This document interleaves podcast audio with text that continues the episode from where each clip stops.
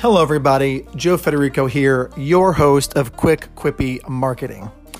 I'm here today because I have a lot to say. Of course, I have a lot of time on my hands, um, even with working full time, which I'm extremely grateful for. And I feel blessed. I know a lot of people are struggling, not only across the country, but across the world, um, especially in my, um, you know, family's native um, country of Italy um, which is leading me to discuss this topic today. But I'm trying to incorporate marketing with history. That's those are two of my main passions, and I'm going to read some excerpts from research I did recently, and I would like to bring to light the fact that we should be teaching our children skills as well during this time, and not just what is on the docket on Google, you know, play and on YouTube and for schooling. You know, what's their what is part of their usual regimen as parents are still transitioning from, you know, full-time worker to full-time parent and full-time teacher. So, I have a lot to say. Thank you for bearing with me, and I hope you share this, rewind and comment and please use the hashtag Joseph A. Federico across all of my social media platforms to take part in that conversation and we're going to begin starting now. Hey, everybody, this is take two. This is your host, Joe Federico, with more quick, quippy marketing. It has been a few weeks since I um, flied solo on my own podcast, and there are many more episodes to come, not only based off of my IGTV channel, which started this whole evolution of the podcast quick, quippy content on Instagram. F- uh, again, cheap plug. Please follow along. Joseph A. Federico on Instagram. That's my professional page for business. Um, but I am here to discuss a few things that I had seen on social media. The tie in is history and social media. And those are my two extreme passions, especially right now as I'm growing my career and my business. Um, but I wanted to reflect verbally. I thought about going on social media, doing a post, an article, and I would do that. I've done that in past years, but I'm truly trying to evolve myself as we're dealing with COVID. And I didn't want to overwhelm inboxes and flood people's, um, you know, platforms with more, oh, COVID this and COVID that, pandemic this and pandemic that. So um, we're going to start off by saying, first of all, um, I'm trying to truly, again, evolve my habits, look to the past to look to my future, if that makes sense. Um, I believe in that strongly that my ancestors are truly with me during this time, trying to reflect on what they went through, not only as far back as 100 years, that's about a little bit before that. The 1890s is when a part of my family, my maternal side, came um, over to America, uh, to New York on the East Coast. And I'm taking solace in knowing that we're survivors and not only as, you know, ancestors in a family, but as a nation. And not to get too political, but I think the best is yet to come, but it has to get worse before it gets better. So, with that being said, um, I'm going to discuss really where this came from. Um, a person on Facebook, I'm not going to name or, you know, mention names. I never have and I never will specifically, but uh, a parent had posted a meme or a silly post, um, piece of content regarding that they're sick of homeschooling and they would like to um, go back to the days of, you know, trades and crafts and education. And that being a part of the, their children's education, which we did in this country for many, many years and centuries um, actually across the globe. And I per- personally would like to reinstate that somehow, being a not being a parent myself, but wanting to be a, a dad in the you know in the near-ish future. Um, I think it's important. Children should learn not only how to count money and bank and you know change a tire, but also how to grow vegetables and how to cook a family recipe and how to sew and how to you know just evolve and grow in other ways then that's not just education in the in the formal sense right in the western world so um so this woman had said that they wanted to teach their children and I was up I was on board for that until they had said to bartend. And I thought it was funny, but then I thought, what's wrong with teaching your children a trade? You know, having your child like become a tradesperson or a tradesman. Um, and as we all get used to this new normal, which I really fucking hate that phrase, let's call it the new evolution or the new mindset or something else. Not new normal seems like, you know, first of all, things haven't been working for a very long time. Second of all, I think this had to happen in the sense where not that people are dying ever, but the sense that we have to reawaken. And I'm doing that myself. And I want to, this is what I do. My job is to evolve and educate and incorporate my lessons in my podcast and with my clients and so forth and so on, which is the point of this podcast, but also this specific recording. So I had traveled with first my sister in law, and if you know me on social media um, or you know me personally, my sister in law, Wendy, is also a history buff like I am. Um, my boyfriend hates it, but he, you know, he's a good sport. He goes along with it. Um, across the country, traveling, even on vacation. We do a historical event every time that we go somewhere. But my sister in law, Wendy, and I and Matt went to the Madison Early Trades and Craft Museum um, about four or five years ago, and we learned, intricately learned, what children had to go through in America. They, at around the age of maybe between 8 and 12, let's say, right? Or even for boys, maybe 14, 15 ish esque they were sent off to work with a, you know, to learn a trade, candle making, being a taxpayer, uh, the, you know, the agriculture, um, you know, sector uh, or something to start their profession. And I found that fascinating. And I wish I was sent off as a five to 10 year old to uh, a mastermind of writing, right? Like an Anne Rice, for instance, or um, a, a, a you know printing house, or something where I could not just get sucked into media and pop culture, but to learn. And I was not only forced to learn, um, but but I loved to read as a, as a child. I loved to write as a child. I wrote my first you know newspaper article about Santa Claus um, and Swamp Thing. I'm dating myself, not to give you my real age, but if you follow my personal accounts, you'll know that I just turned a certain age, mid 30s. Um, but why shouldn't we allow our children to explore a what they're interested in beyond the normal quote unquote education system and we should put our dollars our money where our you know mouths are as parents again not saying people are doing a bad job. I know people may harp on this and on me in the comments and may not listen past this point, which I don't really care, but I am trying to educate and work through my own thoughts as far as evolving our children's lives from a person who wants to be a father someday. So that was the Trades and, Trades and Crafts Museum. Then I went with my friend manager, you know, you know her by name, of course, on this podcast and across my social media professional platforms, Melinda. Um, we went to New Orleans last year. Um, I'm sorry, two years ago, 2018, 2019, we went to uh, East Setauket and Port Jefferson, New York, to learn about the spy ring during the Revolutionary War.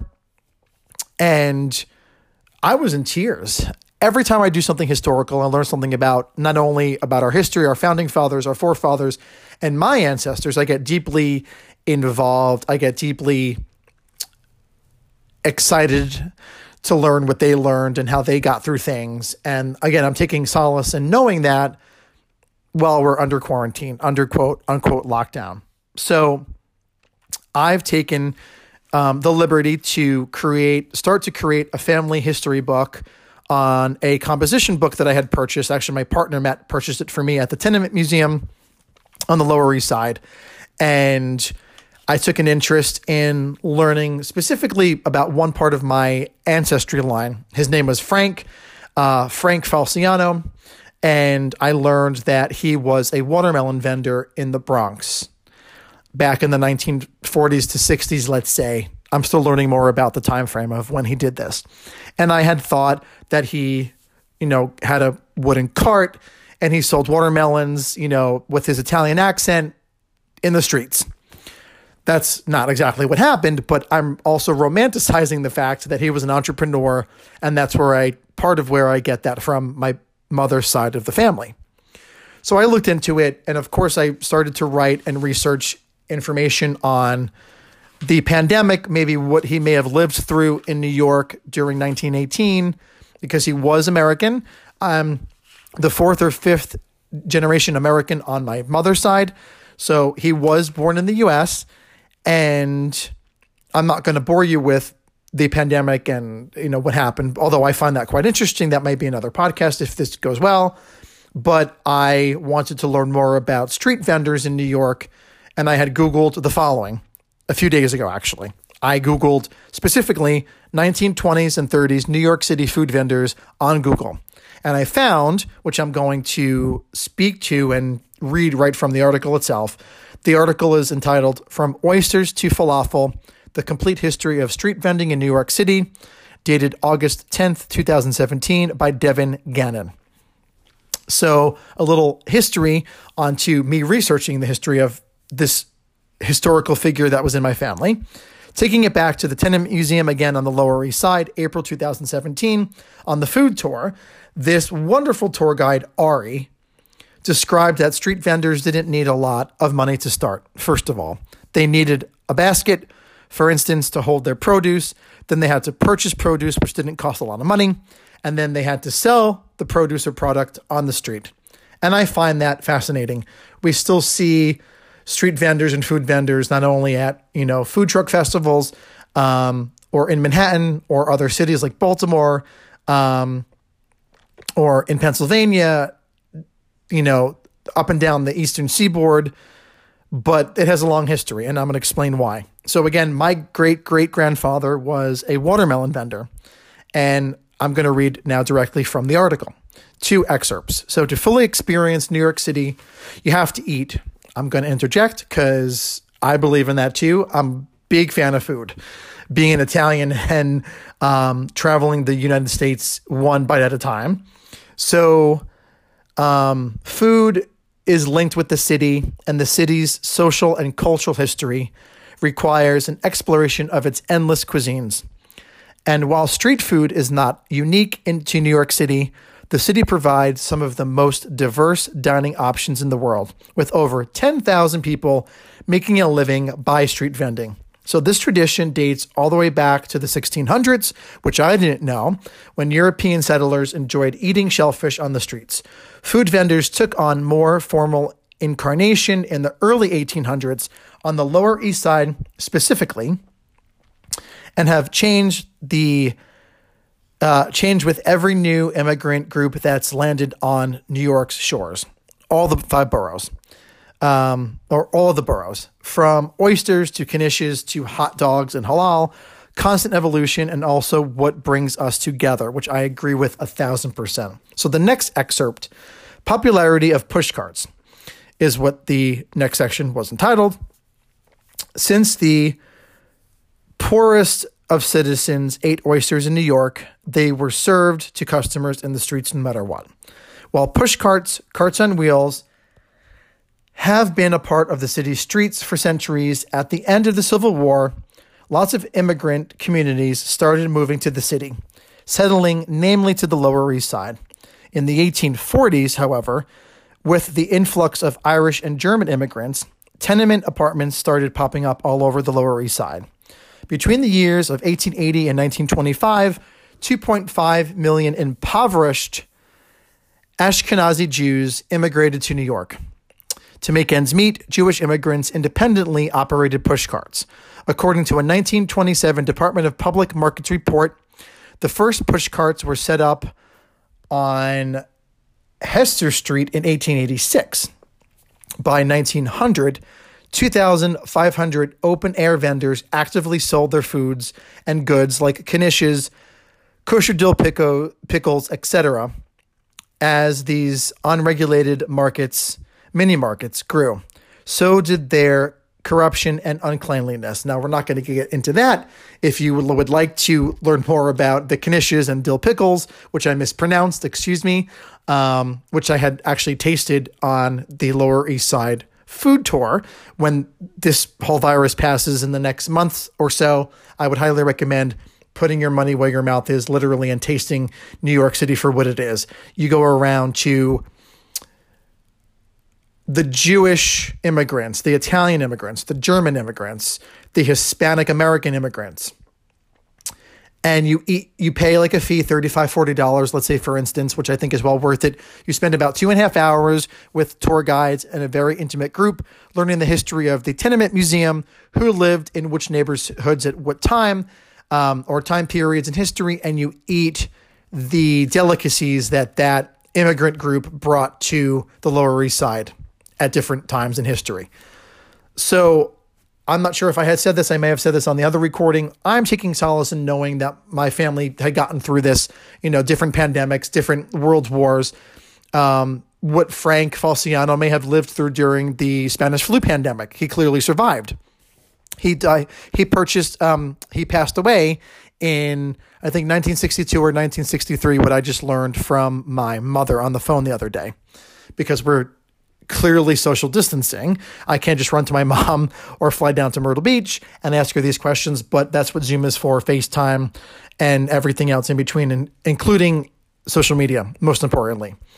And I'm learning um, to preserve my family's recipes that have been passed down from one generation to another, including my family's meatballs, which I never had tried until I had the time. I always said, sure, I'll do it eventually, or I'll write it down. I'll see what happens. I don't want to purchase meat. I don't want to spend money on this or that ingredients, which is ridiculous.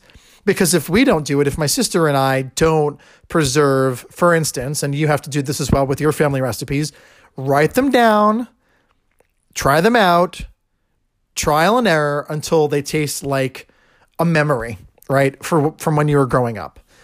And it's so important. I did the meatballs.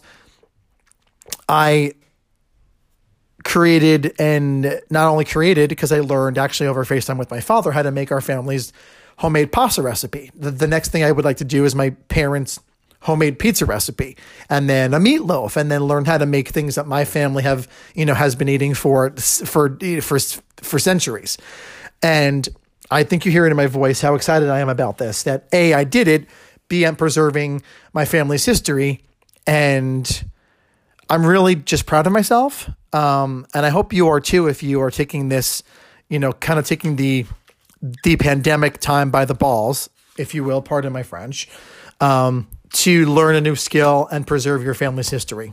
So my questions to you are how are you spending the time? Are you learning a different recipe, not even from history, but with your family or one that you you know didn't have time to create and cook and execute in the past? And what is your favorite family recipe that you would like to learn if you hadn't done what I had just asked? And how are you going to preserve your family's history going forward? So I hope everyone is well and safe staying indoors wearing your masks if you have to go outside and really honoring the gift of time right now. So, with that, I'm going to leave you, my listeners, with please tune in next time for more quick, quippy marketing.